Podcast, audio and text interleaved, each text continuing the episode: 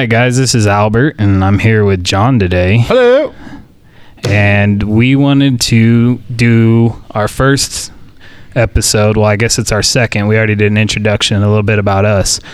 But one subject I recently got out, I recently got asked by uh, one of my younger brothers. He's uh, getting out of the military and was asking about what kind of jobs are out there. And I felt like this would be a good subject to talk about because some people think blue collar is just construction or just a truck driver or just a janitor, whatever it may be. But there's actually a lot of different jobs out there. And I know when I was in high school, I knew I knew what I knew. Yeah, you know? and they're also hiring everywhere nowadays. yeah, there's a lot of hiring going on, and I've, this would be a great episode to kind of talk about a little more specifically what jobs are out there, what jobs you might be interested in, what jobs maybe I think you should stay away from. Word on that. Yeah. Um, I mean, anywhere from driving a truck, operating equipment, being com- starting, even starting in, as like a entry level laborer. Um, for my type of work, I started out environmental, so I started swinging sledgehammers and pounding wooden stakes in the ground. So you can always start there.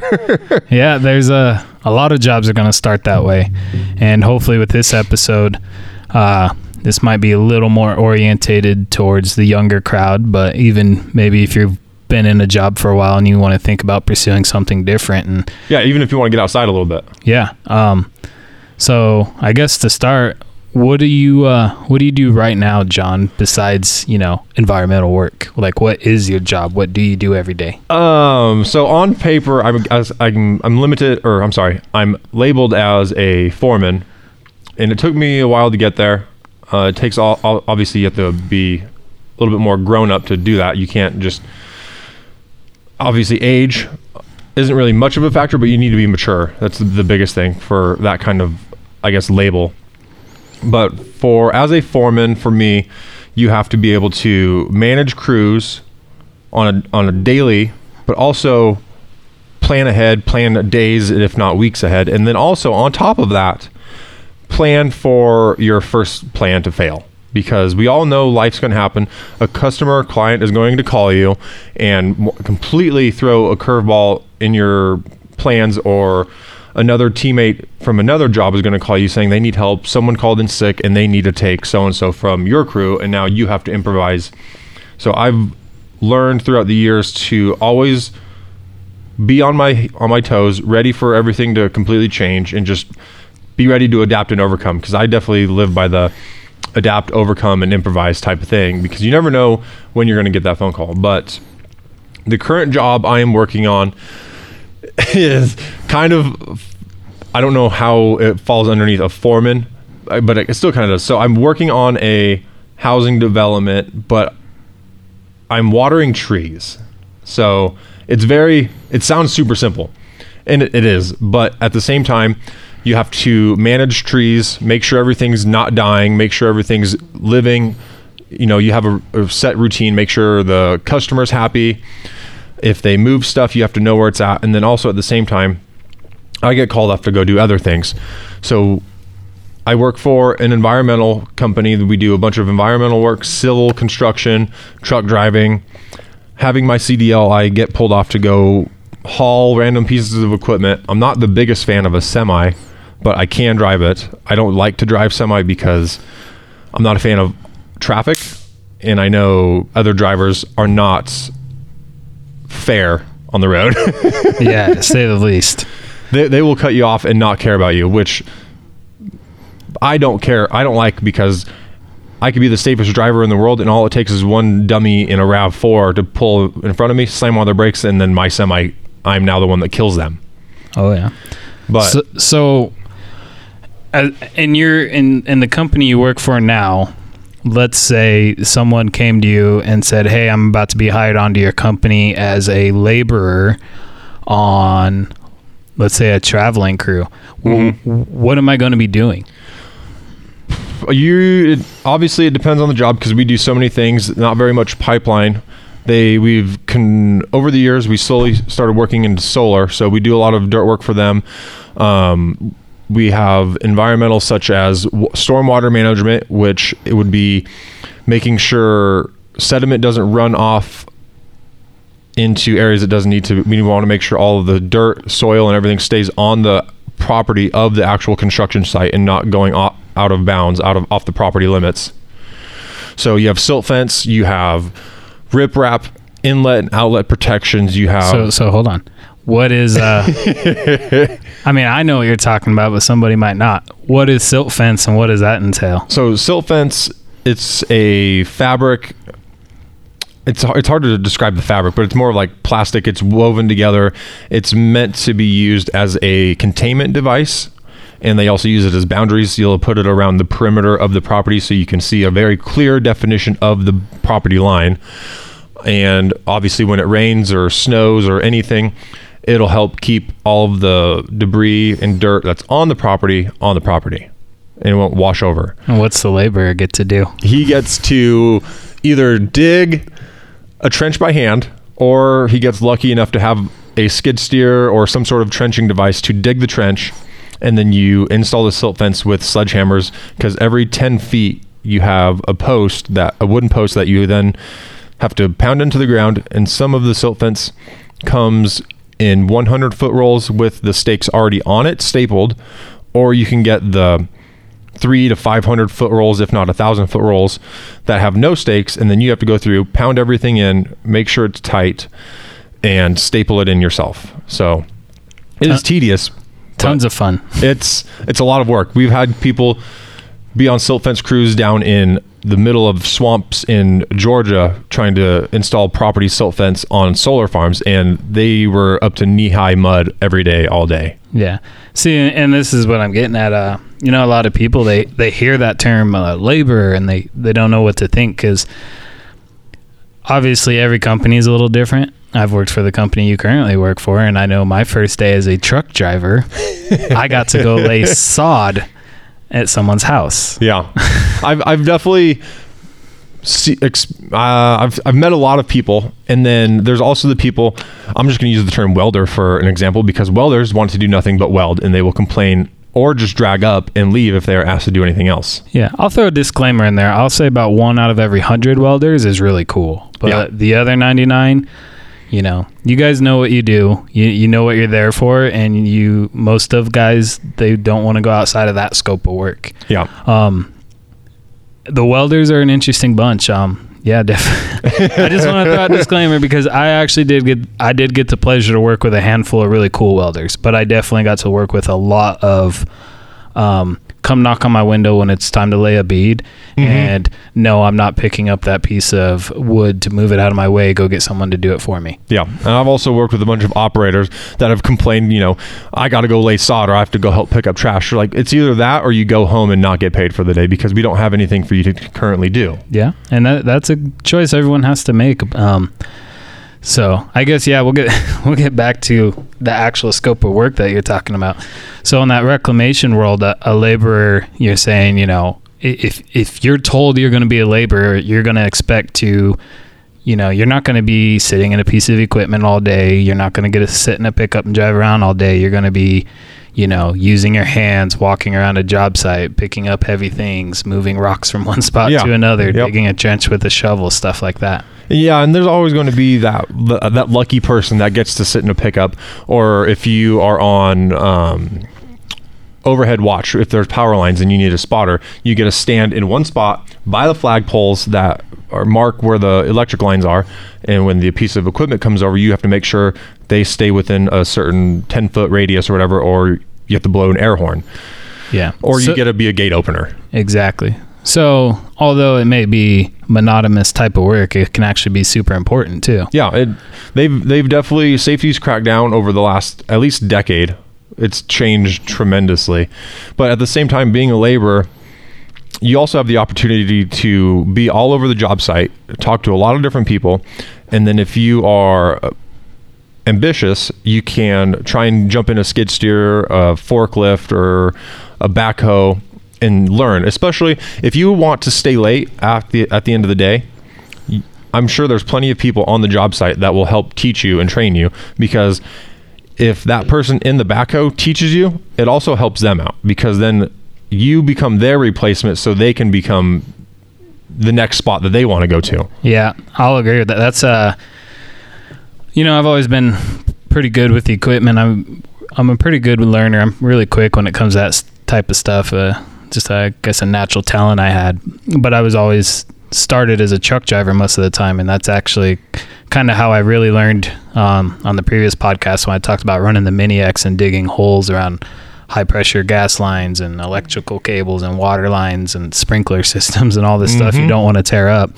That was actually when I was tra- I was hired as a truck driver, so I was basically had to drive my operator around and be his little minion while he was digging and working and get him stuff and then I would splice the conduit we were laying and then I'd crawl out of the hole, get back in the truck and drive him to the next hole. Yep. And that's actually how I started was kind of how you're talking about a labor, being a little ambitious and just kind of hanging around and being kind of annoying.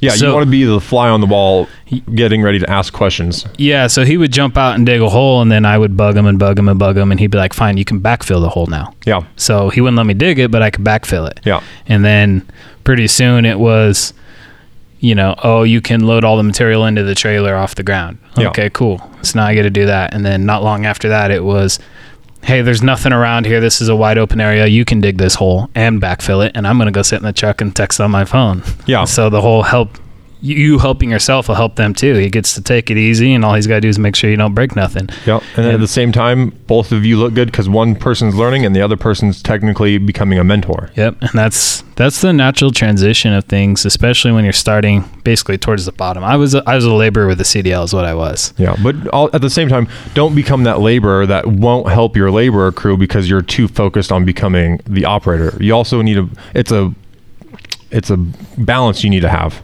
Oh yeah, definitely. I've I've seen those guys too. The guys that are so up an operator's ass that they forget what their actual job is, Yeah. and then next thing you know, they're on the shit list because they don't actually do what they were supposed to. Yeah. You doing. didn't get the 3,000 foot of silt fence put in because your helper was sucking some other dude. yeah, that's a nice way to put it. So, I'll, I'll, another interesting aspect I'll ask you that I know a little bit about your company.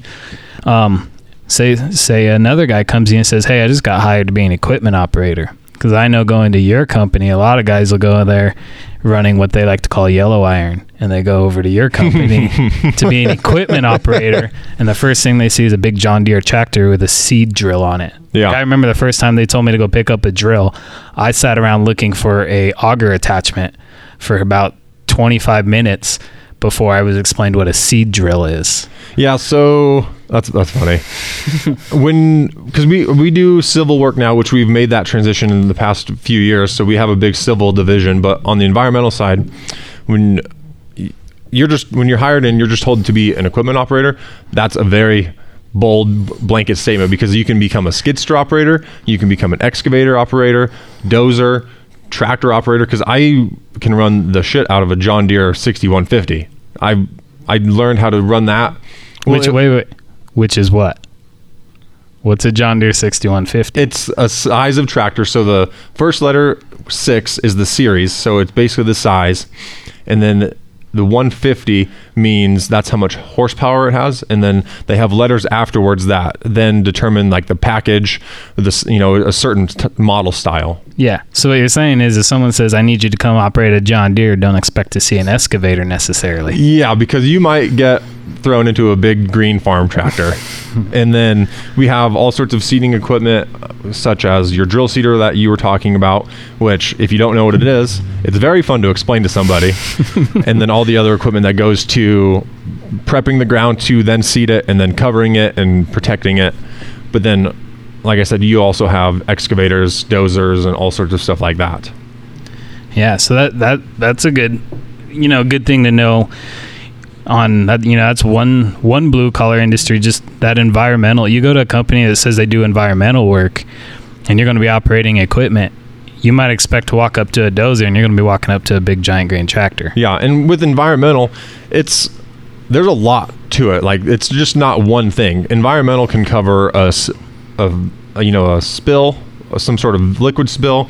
It could be say a directional drilling had a frack out and it's now leaking somewhere and you have to go contain it and clean stuff up.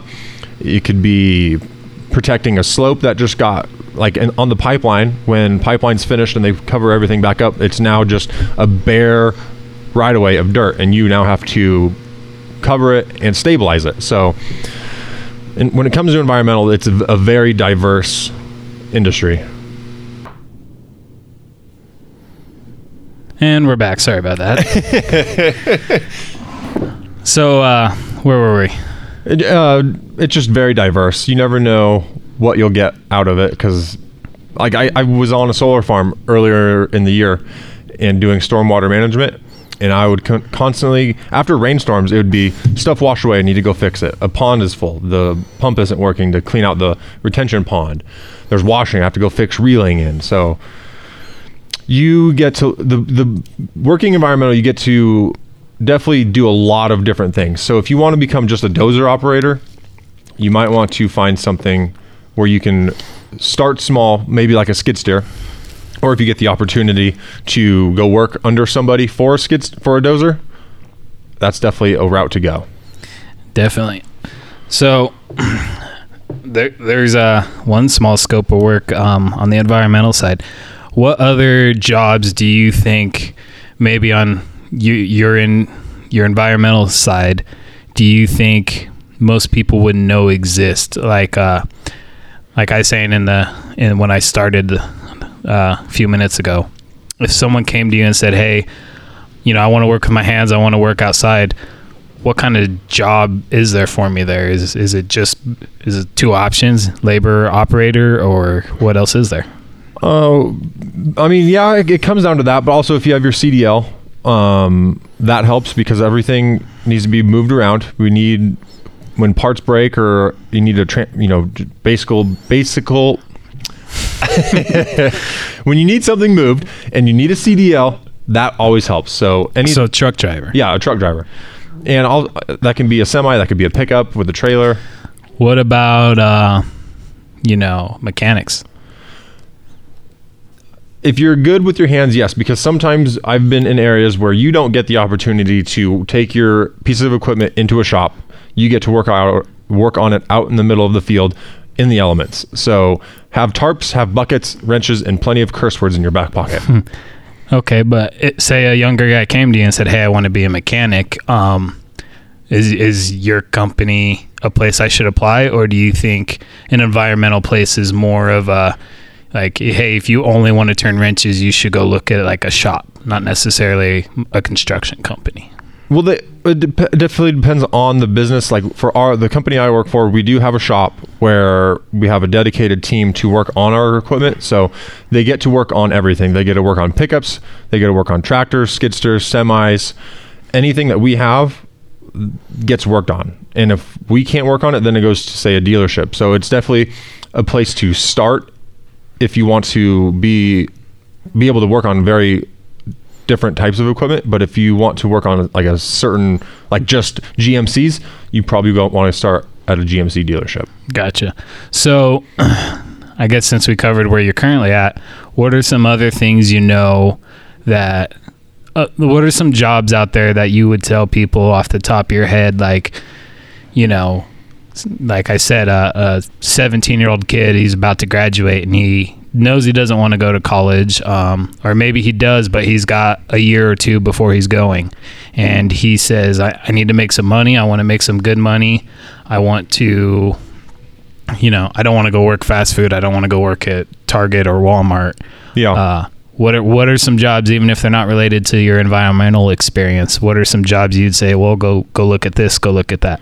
So, first questions for almost any any place now is can you pass a drug test? Even in Colorado and basically anywhere in the U.S., you can have you can smoke marijuana, but you still have to be able to pass pass a clean drug test.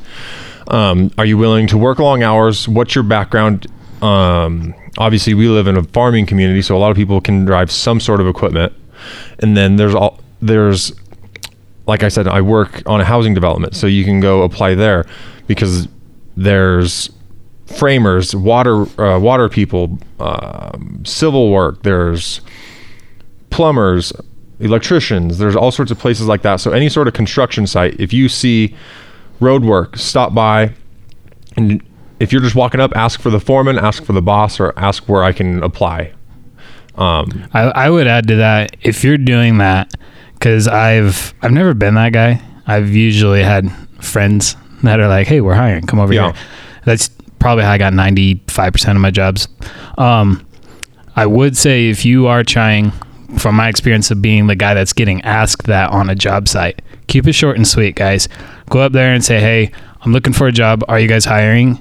And who do I need to talk to? Yeah. And then get the answers and say thanks, and then go do what they told you to do. exactly. And then, like you said, when you ask your friends, it's all it's all a big networking thing. Like like we've been like we've talked about oil and gas because it's just a giant family for the oil and gas world. Oh, yeah. So when you when you pipeline, you know. You, you know Frank, you know John and Bob, and you because you've worked on them. You worked with them on a job in West Virginia seven years ago, so you know them. And then Yeah. it's just word of mouth. Oh, I know this great operator. I know this great laborer, and then boom, you get a phone call. So networking, in a sense, asking your friends, and then we have so many outlets online to find a job. If you can't find anything in person, Oh yeah, and as nerdy as it is, guys, Indeed is a great place. That place, a lot of, you know, the the foreman's not posting on there, but a, a company's hiring uh, management team is going to be posting on there, and they're going to be the ones that want to bring you in for interviews. I know, you know, about eight nine years ago when I worked for the company you worked for now. Um, I didn't want to ask for people to get me hooked up. You know, I, I kind of asked my friends that I knew worked there, like, hey, who do I need to talk to? Um, and I still had to put in an app. And even then, I called every week. And then for about two weeks. And on the third week, I called every day until they said, yeah, come in for an interview. yeah, it's it's about persistence. Obviously, if you're going to fill out an application, you don't wait for them because obviously you don't care for the job that much. If you want to go out and make money, be ambitious and go after it. Yep.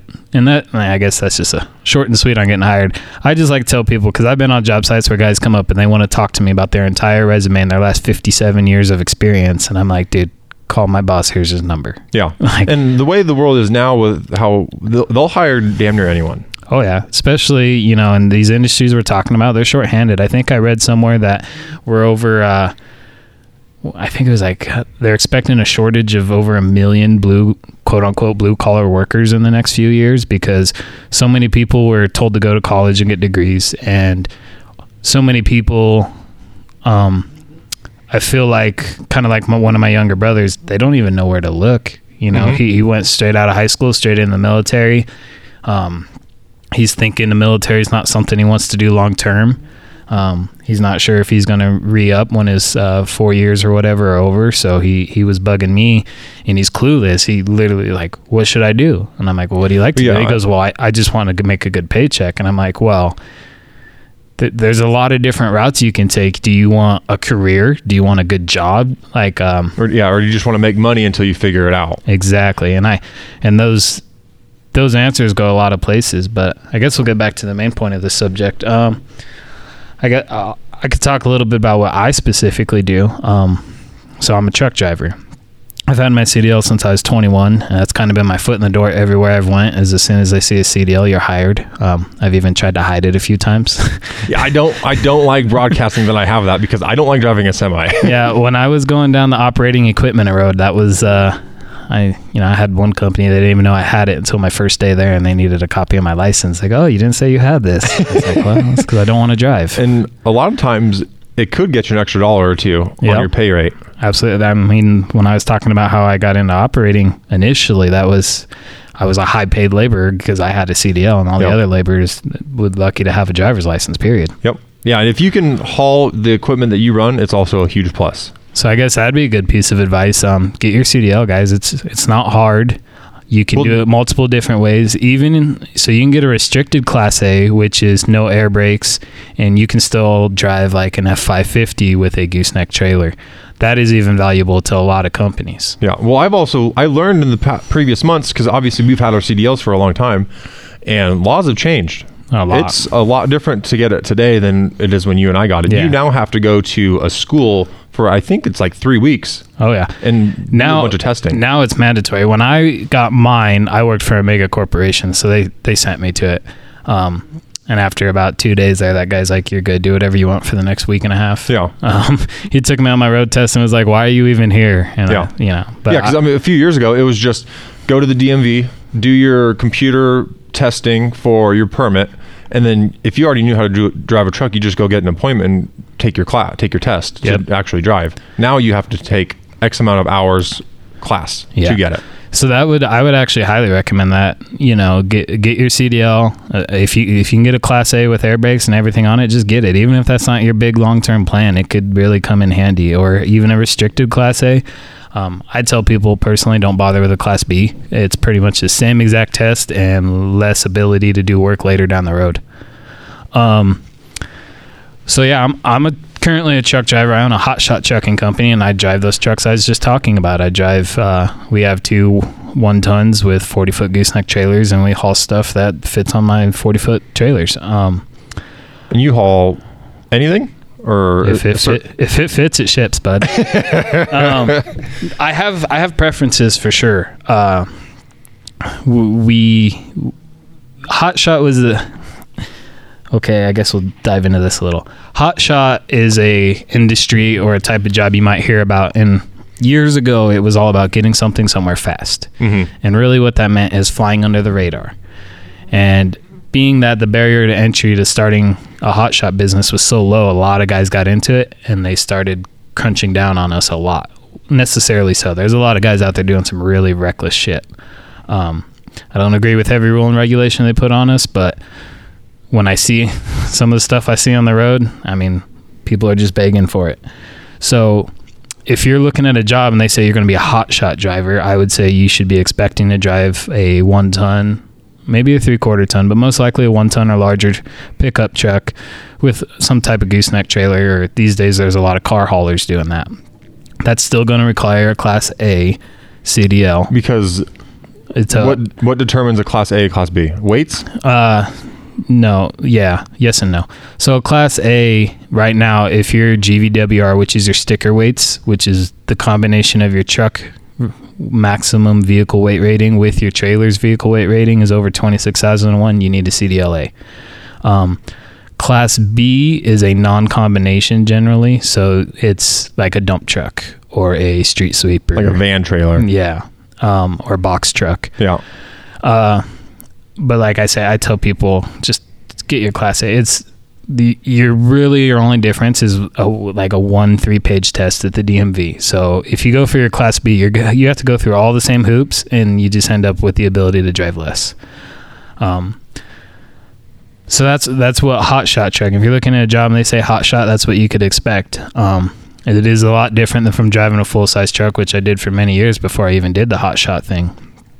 Um, and that that so I guess the short and sweet of that is you know truck driving is always a job that there's always a need for somewhere. There's no shortage. So almost like a hot shot would just be like I need I need to get this from Colorado to New York. Let me call this person and they'll come pick it up and move it for me. That's yeah, that's generally what it is. So what it's kind of evolved into now is loads that are they don't take up a whole semi trailer, but they're more than one pallet of things you can stick in the back of a box truck. So it's it's become less about the time frame just because now hot shots are regulated the same as a semi. Like we still have to run ELDs, which are electronic logbooks, which are little stupid computers that tell you how long you can drive. um, so that that whole needing a hot shot because you need it fast is kind of a mute point because a semi can get it there just as fast, most likely. Yeah, I guess when you're when you have the same driving regulations, you can't really do much faster. Yeah, so that part of it's kind of gone away. There is still some of that just because um you can still be slightly quicker in a hot shot. You know, you you're not towing as much weight, shorter, less fuel stops. Uh you can get in and out of places faster because you're just smaller, and more maneuverable. Um so there, I mean, there's still in a market for the "I need it and I need it now" stuff, but that that's dwindled a lot. So don't think you're going to be this badass outlaw chucker because you're getting hired on some for some dude who has f- some hot shot trucks. Mhm. It's, Do you, do you recommend getting your CDL first or going to work apply for a company that's hiring drivers and then have them pay for it? if they're going to pay for it, especially now with the new regulation saying you have to do school, I would go that route. Um, Because I know like Halliburton years ago, they would make you sign a contract that you have to work for them X amount of years. yeah, that's who I went with, and it, it was one year at the time. okay. Um, I didn't stay the one year. Full disclaimer, but uh, we left on good terms, and they had no no issue with me when I left, and they didn't ask me to pay back for the school. Oh, perfect. So, but that also depends. I, I know a couple of guys who left like assholes, and they did get their last check kept because they didn't, you know, they left like assholes. Yeah.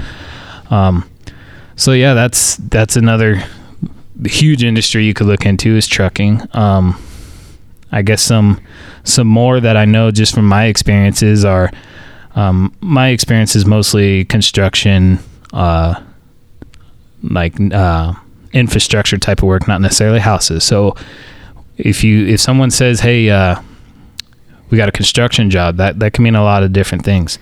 So there's a few things like I did uh, underground drilling, which is a pretty popular industry, and that's another industry that you could pretty much always start. You know, your first day out of school or just your first day walking up. You'll probably start as a laborer, and you'll have to do a bunch of grunt work, which could be loading rods on a drill by hand, which are these these big twenty foot heavy metal rods that go underground. so you Um, need to at least be able to pick up 50 plus pounds. Generally, I mean, and honestly, if you guys actually read an application closely, almost every application you read is going to ask you to do that. Yeah. Um, so directional drilling is an industry, and that is uh, it's a good one to get in and get going. Uh, it can take you places, or it can take you nowhere. It's kind of what you make of it. hmm That is an industry that I knew nothing about until the day I started in it. Like that industry didn't even exist where I came from, and that's uh, kind of what I, this podcast is about. Is some of those industries. Uh, I never knew what they were on the side of the road. I just like, oh yeah, they're doing something cool. I don't know what it is. those pipes are going in the ground. What goes in there? Yeah. yeah. Like that's uh that's an industry, and I mean, we could probably actually bring some people on the show eventually that could talk more about that industry. I don't want to get too in the weeds about the industry itself, but um, directional drilling companies is a construction job. Let's say you're starting at the bottom there. That's going to be a labor intensive job. You'll be digging a lot with a shovel. You'll be using a hydrovac a lot, uh, or a vac trailer, which is a trailer towed behind a truck, which uses water and suction to dig a hole, basically. Which is a very preferred method nowadays. It's a lot safer. It's very dirty. It's the worst job. I hate it. it, it should have been on Mike Rowe's dirty jobs, but it's a preferred method nowadays. Yeah, it's uh, it doesn't require you to use any shovels or equipment. So when you're digging ar- digging around power lines or water lines or old petroleum lines, they want to use that because the water won't damage it, and it's safer for you most of the time if you're You do- won't- you're doing it the right way. Yeah, you won't blow up and kill people when you strike it with a suction truck compared to an excavator bucket. Yeah, not fun. Um, so there, there, there would be one industry I know a little bit about, and uh, you could. That's another one. Like I was talking to John earlier. If you go to there to be an operator, or you say you can operate, don't always expect to run up and see a excavator or a dozer. That You're gonna walk up to a directional drill and be like, "What the hell is this thing?" Yeah, and then you have to learn pitches, grades, and all sorts of stuff because you're shooting metal underground that you can't see. Yeah, you're drilling horizontally, so you're you're poking into the ground at an angle, and then you're using a tool head to push your rod and drill horizontally under the ground at certain depths, under and over you other existing utilities, and then out the ground 500 feet later. and hopefully nothing bad happens. Yep. um, so if you if you hear a directional drilling company and you're a younger person, expect to be a laborer and just doing a lot of manual shovel digging, moving rods, picking up after people. Uh, a lot of shovel and rake work, and on the reclamation side of that, if you're like if you're helping the guy who's setting handholes, you're going to be spending a shit ton of time with a shovel and a rake What's a handhole? a handhole. So on the telecommunication side of directional drilling, because directional drilling can be anything from drilling in a telephone cable to a house to a, you know, 60 inch pipeline. Yeah, you have to bore underneath rivers. Yep. So it, it, it can go. That's I guess that's a good point to make. Directional drilling on its own has subsets. So I did telecommunications. So we were not quite just drilling single little cables to somebody's house so they could have a phone or internet. We were drilling infrastructure for cell phone companies and cell towers all around the Denver metro area. So we were sticking in two inch and a quarter conduits under the entire city. And everywhere the drill pokes in and pokes out, we would have to go dig a hole and splice those pipes together or set a hand hole, which is a concrete box or a plastic box in the ground, which is where they would put like a splice point for the actual cable once they push it through the conduit. Like a trench box almost, or what? Or no? Uh, a, so a trench box is like, you know, that's what they set in the hole so the hole Yeah. can't cave in. It's the same thing, except it's going to have a lid on it. Oh, okay. And they could be anywhere from 12 inch by 12 inch to 6 Oh, foot by 6 oh, okay. foot. Almost like a like for like a sprinkler system? box, yeah. Yeah. Okay. So you could have one literally the size of a sprinkler box, or you could have one the size of a semi truck. oh Jesus. Yeah. we didn't do the semi truck ones. That's usually when you're doing like a main backbone, and that's going to be a big job for like the big cell communication companies. oh, I got. I gotcha. So directional drilling is a job that has multiple paths that you could always look into, and it could lead to being a laborer. It could lead to being an equipment operator, a truck driver, a foreman, a project coordinator, anything. Well, they? If you start as a laborer, how do you learn to run the drill? Just like we were talking about earlier, you got to go sit on someone's lap until they let you. I mean, that's the truth of it. Usually, so if, if if you go there and you're a laborer, say you're already there and you're a laborer and you want to get on that drill, go hang by that guy all day. Yeah. He's going to be smoking three packs of cigarettes and drinking four Red Bulls, and you're going to just sit there and Go talk buy to him a pack of smokes on lunch. You're going to be sitting there talking to him the whole time, sharing stogies with him. Um, so generally, the the how that works is they're going to start letting you pull back. So that's when they get the drill head to the other side of the bore. It's going to come out of the ground. They're going to hook some pipes or some cables or whatever you're pulling back, and then they're going to let you pull back because the hole's already drilled. So the risk is super minimal at that Yeah. point. Um, Now you're just pulling what you put in the ground. so now out. they're going to sit you on that machine and they're going to teach you the reverse process, which is pulling all those rods back. okay. And then after you do that, you know, slowly but surely, just like I was saying, you know, how I got to do cl- fill the hole and then load the trailer, then dig the hole where it was safe. Same thing. They're going to start letting you drill a short shot, a shot where there's no utilities you have to cross. Yeah, we have this farmer's field that has nothing underneath Yeah. of it, so there's n- no risk here. Yeah. Or, or like, you know, in my industry, it was smaller stuff. So it'd be like, uh, we're drilling under this parking lot. There's no water lines, no gas lines in this parking lot. It's just straight 500 feet. Yeah. Um, and then on the whole flip side of that thing, it's not just the driller. There's a guy called a locator who carries this magic little box that sends a signal down to the tool head so they can actually track that tool head the entire time they're boring and watch those pitches and angles you were talking about. Make sure they are staying in the straight line they need to. That we're not, they're not veering off track. Yep, and that's that's what we call a locator. And if you want to be that guy, that guy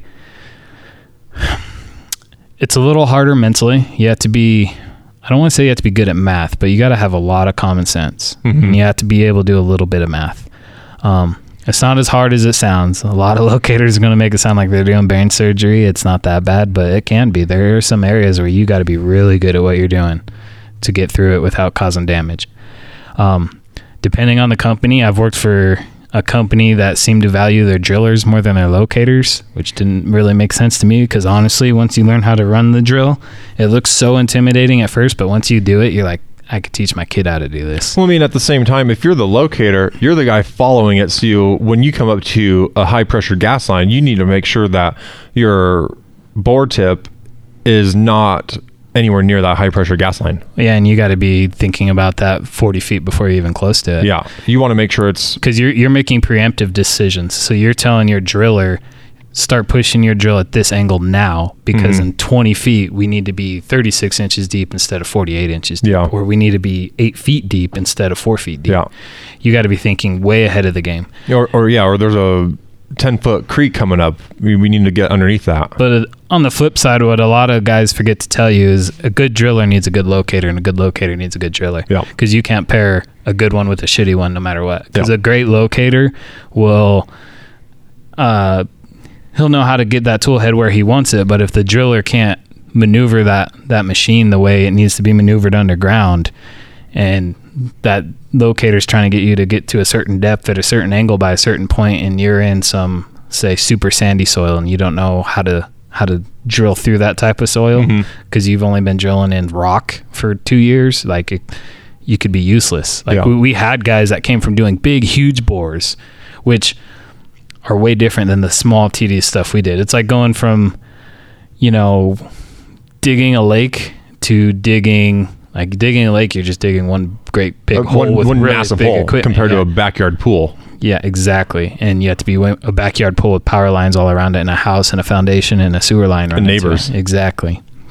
So there, there's that aspect. So if you're looking into the directional drilling industry, I mean, it's a good industry. It'll teach you a lot of ethics for sure. Um, What- and will not only work, but personally, I mean, the industry honestly too is a pretty. It can be some areas of it are a really dirty industry with not some great people. What are some other, I guess, trades or fields of work that are hot in your opinion? Some that I've, you know, everybody wants to be a welder with a cool pickup truck with some big 24 inch American forces on it. I swear to God, if another welding rig from Texas cuts me off, I'm going to go nuts. Welders, yeah, welders are a peculiar bunch for sure. That you you're either gonna love them or hate them. Um, I love to hate them. yeah, I know a lot that feel the same. Um, like I said, I my experience with welders is actually mostly good because I worked on a small crew that had only a handful of welders, and most of them were, really good guys.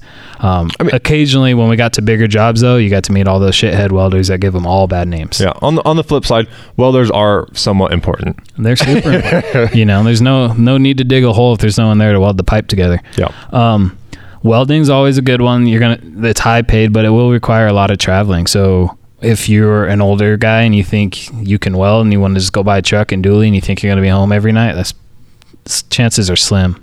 Uh, I mean, unless you open like your own shop and people bring you Yeah, projects to that, work on. That would be a different kind of welding. Uh, I guess I should clarify. The welding I'm speaking to is more like uh, oil field or construction type of welding where you're welding in steel pipe that's going underground or doing fabricating welding for some kind of structure. Um, Yeah. those I guys, guess in a shop that would be more machinist almost. yeah, those guys do a lot of traveling. Um, now, welding in a shop, you know, that's also another good career path. You know, not everything is a pipeline welder. There's a lot of stuff that gets welded and built inside of shops and taken to a job site. Mhm. Well, even even welding still needs some sort of schooling because you need to have certain cla- licenses to or qualifications to prove that you can do this. Yeah. And I'll also say just uh I mean, your point is important and it is there are a lot of places that require a further education on welding. You Yeah. can't just run in there and be like, I've been welding on dad's tractor on his 40 year old Lincoln. And I yeah, I've kept that thing together Yeah. for years. Yeah, that's not necessarily the case. But I will also say I've seen some guys come out to the field and just because they graduated a welding school, they think they should get 45 bucks an hour Very and be true. the lead welder. That's also not the case. Um, the type of welders I'm experienced with are oil field welders. And if you want to get into that industry, if you can do a little bit of schooling, that'll definitely help. Um, but you're going to have to get in and you're going to have to be a for a few years. A, a welder's helper. You're Yeah, going to be throwing sorry. leads around. You're going to be a welder helper for a few years. um, you're going to do whatever he says. You're going to grind all his stuff. You're going to clean his truck. You're going to help him. You're going to hold the heavy end of the pipe while he tacks it together. You're Yeah. gonna be- and then same thing, slowly but surely, he's going to say, "Hey, we're working on a stairway. This doesn't require X-ray certification." You weld up these handrails, and I'll double check your work, and Mhm. that slowly will evolve into more important welds. Um, shop welding. Shop welding is always super important. Building trailers, building flatbeds for trucks, uh, working for a company that outfits construction companies. Um, there's companies out there, guys, that take brand new trucks and they build flatbeds and utility beds for them. oh, yeah, that's also a very good that point. takes a shop welders and a mechanic skill. Yeah. Um, that that's another good industry that a lot of people don't know exists, but it's definitely there and it's definitely booming most of the time. Uh, I mean, I know, I know from speaking to a few welders too. There's uh, seems to be a huge, huge uh, gap in pipe fitters. I've heard that there's certain certain areas of the country on certain type of job sites where pipe fitters are going to be making way more than welders because finding a good pipe fitter is getting so hard. okay, so, so- what's a pipe fitter? Because I don't, I don't even think I know. I can't a speak a lot is. because I have never actually done the job, but a pipe fitter is going to be a guy who is in some kind of facility, and this could be an oil field site, a petroleum plant, a refinery. It could be where they make uh, where they treat and produce milk. It could be any type of thing where you're going to have a lot of basically piping. And a pipe fitter's job is basically they take the job, they plan it out, and they're going to say, "We need pipe cut at this length. It needs to go here. We need a bend pipe here. We Oh, okay. So almost like the prefab part of it, making Pre- sure they have enough bends and enough Yep. material. and and it's like build it's like an erector set they have to be able to build the erector set and then take the erector set and build the facility at the same time Oh, okay. so that's a job that I, I can't speak too highly about i haven't done it i've been in the distance watching guys do it but just shooting the shit with welders on the job site i've seen some welders saying man we need pipe fitters like Okay. we, we got plenty of welders well, there's Well, yeah, I guys who can weld all day long, but th- it takes a lot. You got to be good at math. You got to be good at communication. You got to be. You got to have a strong work ethic. You can't. You can't guesstimate. Like Yeah, you- yeah. Well, do like. 24 foot of this and throw a 90 on the end and it'll fit and then you build this whole facility and everything's off two inches and nothing bolts together and now you have all this pipe welded together that's useless Then then you blame the engineers. They tried to. but sometimes those things got real strict blueprints that don't lie and when you go and say no yeah, Blueprints are perfect. when it says Albert was the pipe fitter, Yeah. Albert's the guy getting in trouble. Exactly. I'm a guesstimator. That's why I was never a pipe fitter. But I mean, that's a good point because I mean, where we where we from, it was big oil and gas industry. So like we said, welders, and a lot of people I know coming out of high school, they want to be welders. It was always welder this, welder that. I'm going to be a fabricator. I don't think I've ever heard anyone say I'm going to go be a pipe fitter. yeah. And that's that's exactly what uh I guess what this episode's about is uh, those jobs out there. You, you hear someone looking for a pipe fitter or a pipe fitter's apprentice or a pipe fitter laborer, whatever they want to label it as. If if if you have an idea of the industry, you know, of metal work, construction work, oil field work, and you think it's somewhere you want to be in a, lo- a long time, Yeah, you want to make it a, your life career. Now, pipe fitter is also a job I wouldn't say you want to go do for two years and leave. Like that's a that's a job you should probably dedicate to. You know, um, if you're looking for jobs to do for a couple of years and leave, go be a truck driver.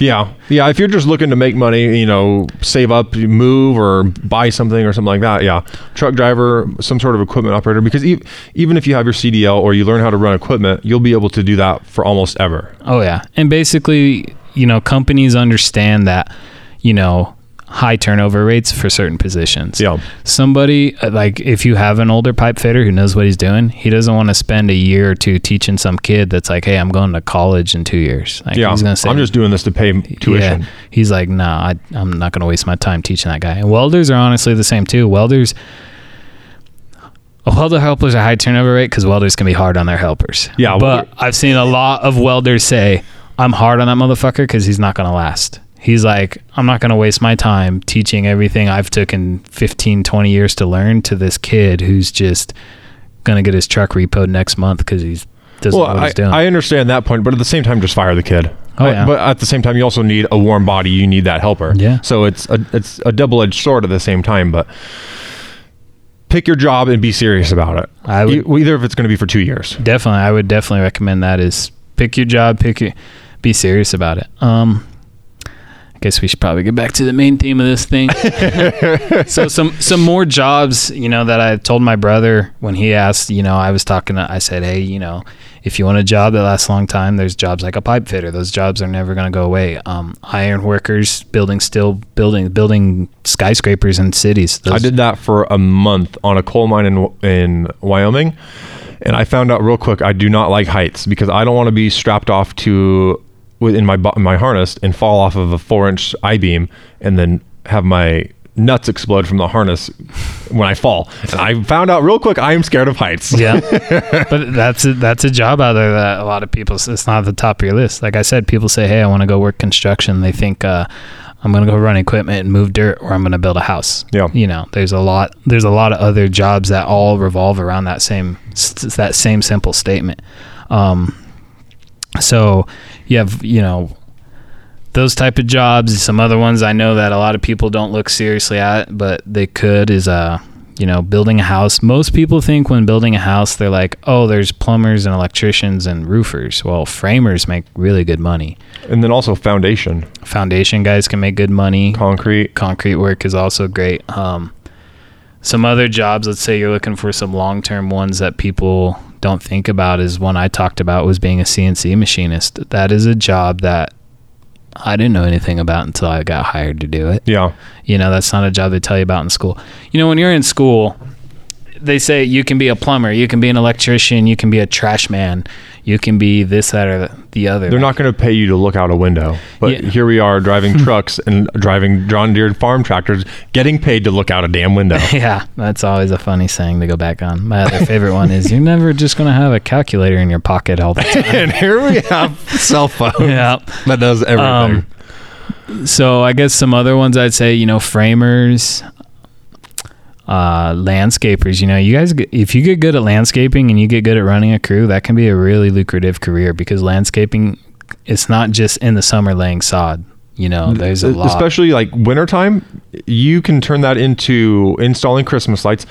Landscaping can turn into a very creative, almost art, because you can get very, again, creative with it. You can do so many different things. Yeah. And trash truck. I know they say that in school and they talk down on it, guys, but trash truck drivers make pretty good money. Yeah. You know. It's smelly and dirty, but it, Uh, yeah. uh, so is everything else. Oh yeah, and then I mean, it's, it's not as bad as it looks. You know, you get to drive around, a truck, pick up trash cans, dump on top of your truck, and then you go drive your truck to a dump, dump your truck, and then that's kind of that's the job. It's, Yeah. I mean, it comes with its complications. I'm sure a trash truck guy will be listening and say, "Hey, guy, there's a lot more that goes into it." but no, I mean, but he would agree probably that there needs to be more good trash truck drivers out there. Yeah. And it's, I mean, you've, you've mentioned it already. School doesn't teach you, high school generally does not teach you or promote our type of work. They want you to learn their system. They want you to learn everything that they say and then go to college and then get in all this debt and then potentially not even be able to use that degree you went to school for. Yeah, it's When- it's more rare to actually use that degree for what it was entitled for. yeah than like not.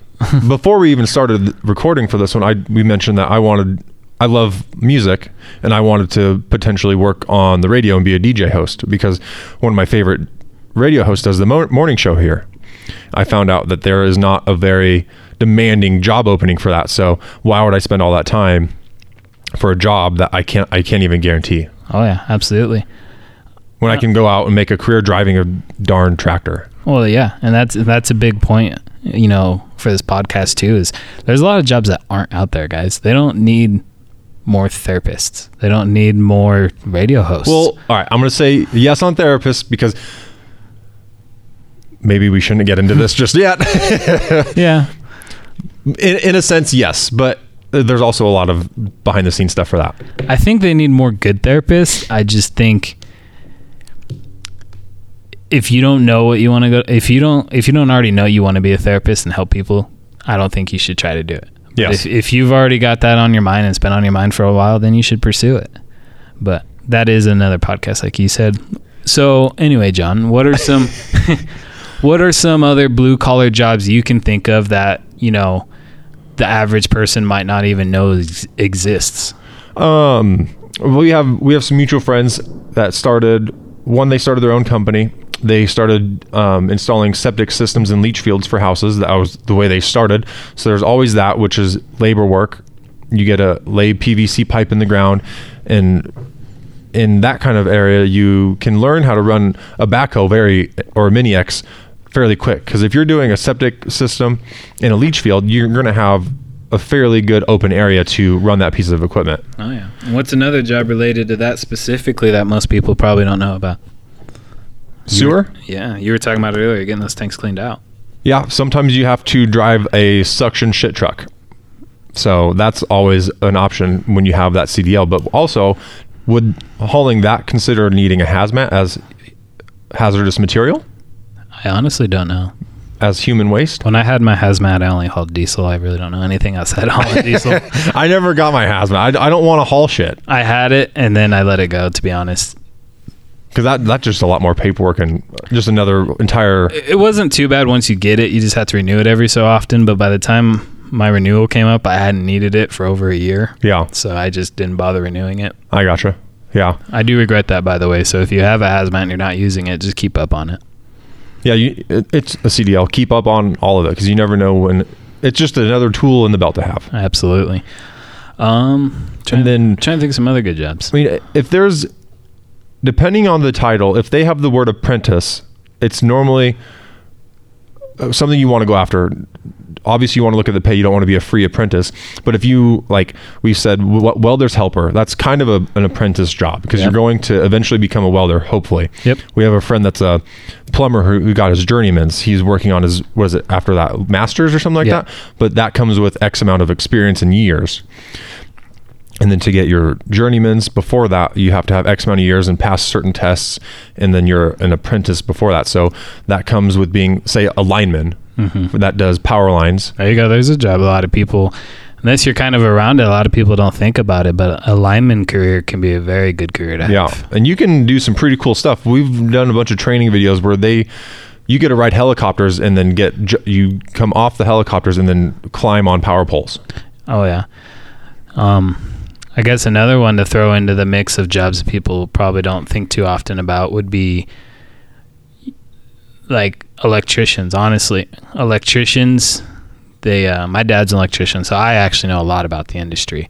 But I know a lot of people in school, like I say, or when you're younger, or even if you're not young and you're just not even near the industry and you're just looking at it from a window, you know, you think most people think of roofers, build uh, and then they think of like contractors like a general contractor is what Mhm. builds a house they don't understand that there's plumbers that have to work around electricians electricians that have to work around plumbers drywallers who have to work around both Yeah, of those. I was about guys to say drywall. and then you got the guys who come in and do fancy tile floors and countertops and cabinets cabinet guys are also a really good career to look into if that's something you're interested in cabinet guys can make really good money if they're good at what they do Yeah, that's almost like landscaping because you can get super creative if you have the time and patience to work on stuff like that. oh yeah um Basically, if there's anything in a house, there is like that you are looking at. There's a job to p- specifically make that yep and Um, install it.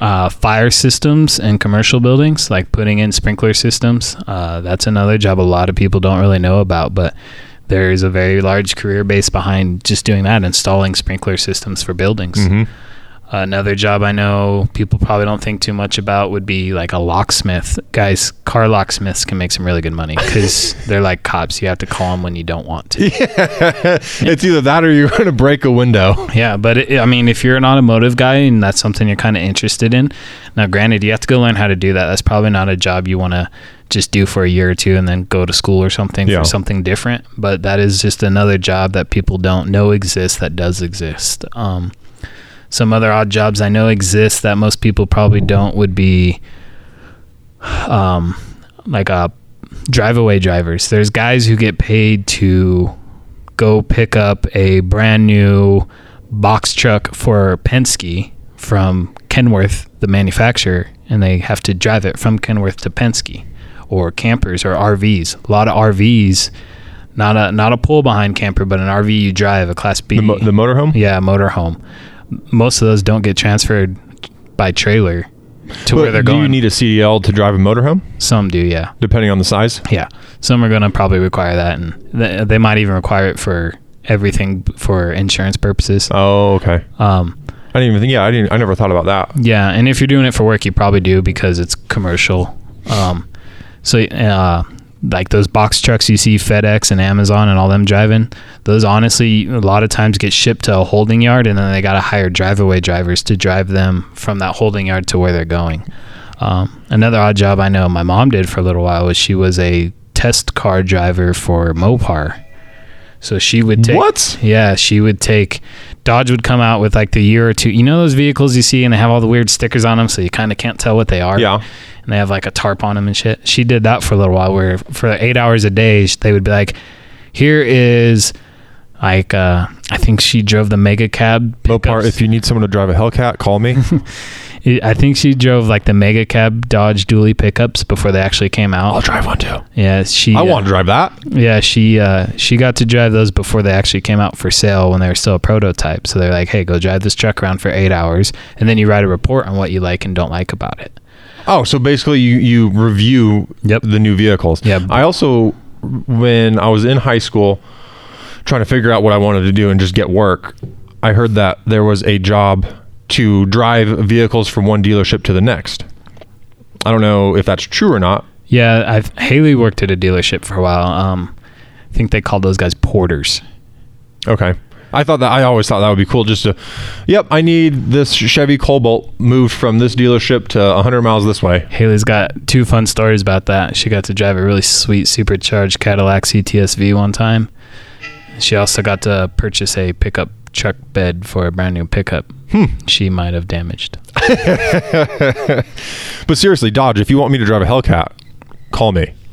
Yeah, so th- I mean that's that's an odd job a lot of people don't know exists. I've also delivered for my trucking company. I've delivered uh, some like Dodge Sprinter vans to Pikes Peak Raceway, where they literally had guys paid there to go drive them in a circle on this racetrack, Pikes Peak, where's that? uh, Colorado Springs. Oh, okay. They literally got paid to just drive these stupid vans in circles on this racetrack, just to try to wear things out and see what wears out. Okay. Um, so there's obvious. I don't know how you'd get into that, but I know it exists because I had to deliver the cars there and talk to the people who were taking. That's interesting. That's all. I'm always cu- curious on how they figure out what the life expect- expectancy is on stuff and what breaks and how we can make it better. Yeah, that, I mean, they had some Hellcats there too. They were testing on the track. They never called me. So I doubt. I doubt as entry level you get to test the Hellcat. the you, might, you might get the boring Sprinter van that only goes like 62 miles. Well, I an mean, a. Hellcat's one thing. Uh, if they want me to drive a Demon, I will do some training for drive one of those. Yeah, but so I mean, there, guys, there's a lot of odd jobs. I would always recommend, like, uh, just talking to your neighbors or talking to your peers and say, "What do you do?" Like, you, I've, I've, I've met some weird people that are like, "What do you do for a living?" And like, what you would think they do is not what they do. Like one of my neighbors behind me, he is a. Uh, I don't want to say too much without his permission, but he he operates for uh, an airport, all the telecommunication stuff that goes on there. Oh, okay. And and if you look at him, that's not what you would think. so let's do some rapid fire here. One of the things we were talking about is just jobs that people, a lot of people wouldn't know about. So some of those would be like railroad work. There's a lot of jobs still on the railroad that people don't even know about. You know, they're not just hammering in rails and spikes anymore. There's uh was a shitload of jobs. Maintenance. Uh, I talked to a guy who rode around, and his job was to like push a button and just drop rocks anywhere in the country where the rock was too low in the railroads. Oh yeah, there's a lot of for, railroads is always going, never Yeah. stopping. A lot of labor, and then railroad uh, like yards where they're keeping all their surplus supplies and stuff. Uh, Mhm. I've hauled out of those places before, so there's a lot of jobs there just for you know operating a forklift, loading trucks, stuff like that. Um, another quick one would be city workers. You know, city workers are always needed, especially in these rural towns. You know, throwing events, stuff like that. Uh, John, you talked about window cleaners and window tinners. Yep, s- skyscrapers need to stay clean and put that mirror film on there to bounce heat back off of them. Yeah, there's definitely uh, windows are always getting dirty. Uh, another job was uh, everyone knows about it, but people just sometimes don't realize how good it can pay. Is uh, warehouse workers. Those guys uh, always in demand and seem to make pretty good money. Yeah, I, I pulled it up on Indeed, and the ranges anywhere between twenty to thirty an hour, depending on where and experience. Um, you mentioned demo guys. Those guys, uh, once again, always in need. You know, buildings are old; they're getting tore down all the time, and uh, it's a real simple job. A lot of people don't think about. They got to go tear them down. Someone's got to clean all that stuff yeah, up. especially when McDonald's wants to tear down an old place and put a new restaurant in. You need a you need a cleanup crew. Yeah, oh yeah. Uh, X-ray techs in the oil field. That's a that's one I definitely didn't know about until I actually seen them in seen them in action. Uh, you know, you usually think X-ray and you just think the dentist office or the doctors or whatever. Uh, any any type of high pressure pipe that gets welded together, they usually X-ray that. Whether it's you know oil field uh, refineries, uh, probably you know anywhere that that they're dealing with high pressure pipe. They have Yeah. to X-ray that and actually look for impurity, impur, impurities inside the weld and flaws. Um, Yeah, they don't want that weld that pipe and those two joints coming apart and Oh. potentially hurting people. yeah, definitely not. And they uh, they definitely don't. You know, it's probably a great job. Uh, the guy I talked to, you know, it was a real easy entry level. He just kind of applied for a, I think a listing he seen on Craigslist or Indeed, and you know, you just learn in the field. It's the, there's not a lot of education that goes into it. You can do beforehand. You kind of got to get into it, and then once you're in it, you kind of get field field education, and then there's a few classes and courses you do, get some certifications. Uh, another good one that a lot of people don't even know about are land surveyors. Uh, I know you have to deal with those guys quite a bit, and we did too. Those guys, uh, once again, super low barrier to entry. You can usually just apply for a job, and they'll send you out with someone who's experienced who teaches you uh, how to do it. Yeah, whether it's civil work, new construction, pipeline, there's always going to be a grade stake somewhere and um, boundary lines that Yep. need to be installed. Definitely. And then uh, my favorite that you mentioned, and once again, with a low, low barrier to entry, is utility locators. Yep. That it, it's a quick one. Sometimes you get a company vehicle and you just go out there and locate lines. Yeah, that'd be one of those good jobs. If you just need a job for a while to get a paycheck, that's definitely one uh, easy for you to get into, and they'd probably love to have you. It seems like they're always hiring like crazy, but it, it's also something you could turn into a long term career if you wanted to. Yeah, I do. I do prefer you take that one somewhat serious because you are putting potentially put lives on the line. Because when you locate and tell me that there's a, high pressure gas line underneath me, and I dig there, and I hit it, it's it's on someone's fault. Whether you mismarked it that it wasn't there or whatever it is, it's also a very serious job at the same time. Yeah, yeah, definitely. I'm not saying don't take it serious, but I'm saying, uh, you know, it could be a job you only do for a year or two Yeah. and then and then move on. Um, but yeah, definitely do a good job because there are going to be a lot of people whose not only is their their job counting on yours, but their safety and their life could be Yep. kind of in your hands, whether you think it or not. Directional drilling, we hit a lot of stuff underground. Yep. And uh, some of it was our fault, and some of it was, you know, uh, a locator marked a line, and the line was actually, uh, he marked it 10 feet away, and it was actually right where we were working. Yep. Um, ditch riders, you know, if you're in a rural area, ditch riders are usually in high demand. Uh, out where we live, there's not a lot of groundwater and stuff, so a lot of water gets uh, routed from reservoirs out to the farmers and stuff. And those ditches, they need to stay clean, and they need all those gates and stuff need to stay functional. Yeah, you don't want to piss off a farmer because he doesn't have water. Yeah, that's the last thing. and then a, a good one you mentioned um, was gravel pits. Uh, gravel pits are super, you know, kind of in the background. You, you, you see them sometimes when you're driving down the road. You might think about them if you're doing some landscaping in your yard, but those guys are digging up aggregate to use on job sites, highways, uh, soil, soil stabilization, Fill dirt. fill dirt.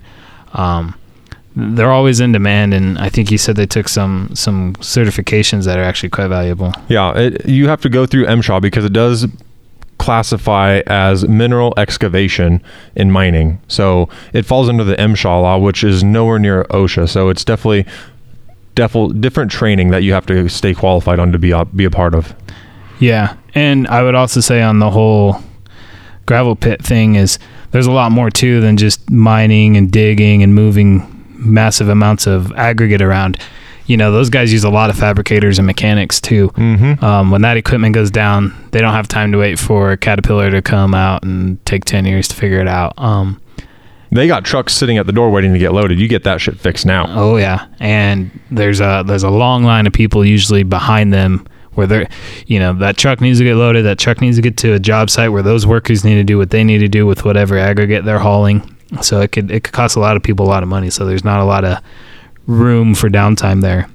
And with that goes, you know, they're using a lot of screening machines and machines to separate different sizes of aggregate, conveyor belts, all that type of stuff. It gets wore on, it gets beat down hard, and it gets broken a lot. And I actually do know somebody that we used to go to school with who that's his industry now, and that's what he does. He he works at mines and gravel pits where he's paid to fix broken shit and fix it now and fix it good Yep. and they they've traveled him around the country to fix certain things, take certain classes.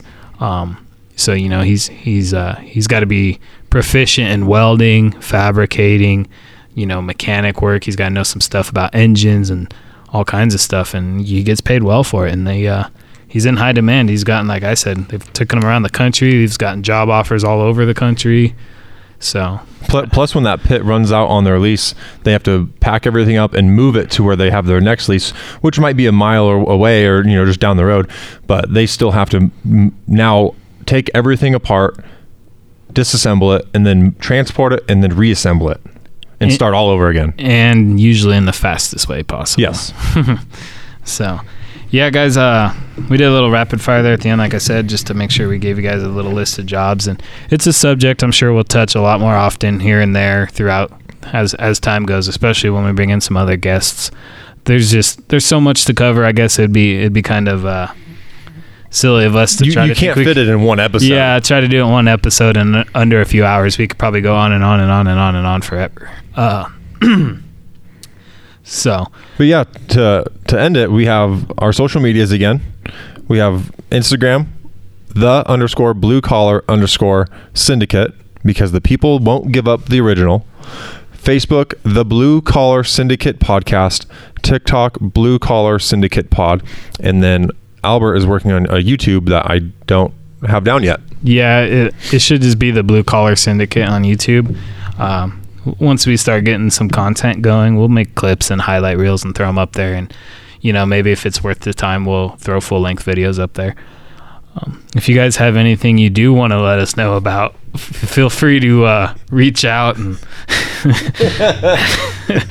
Sorry, inside joke there. But feel feel free to reach out and let us know some subjects you'd like us to talk about or mention, or even if we got to do a little research so we can don't sound like fools when we talk about it. Definitely, definitely let us know. Let us know what you think.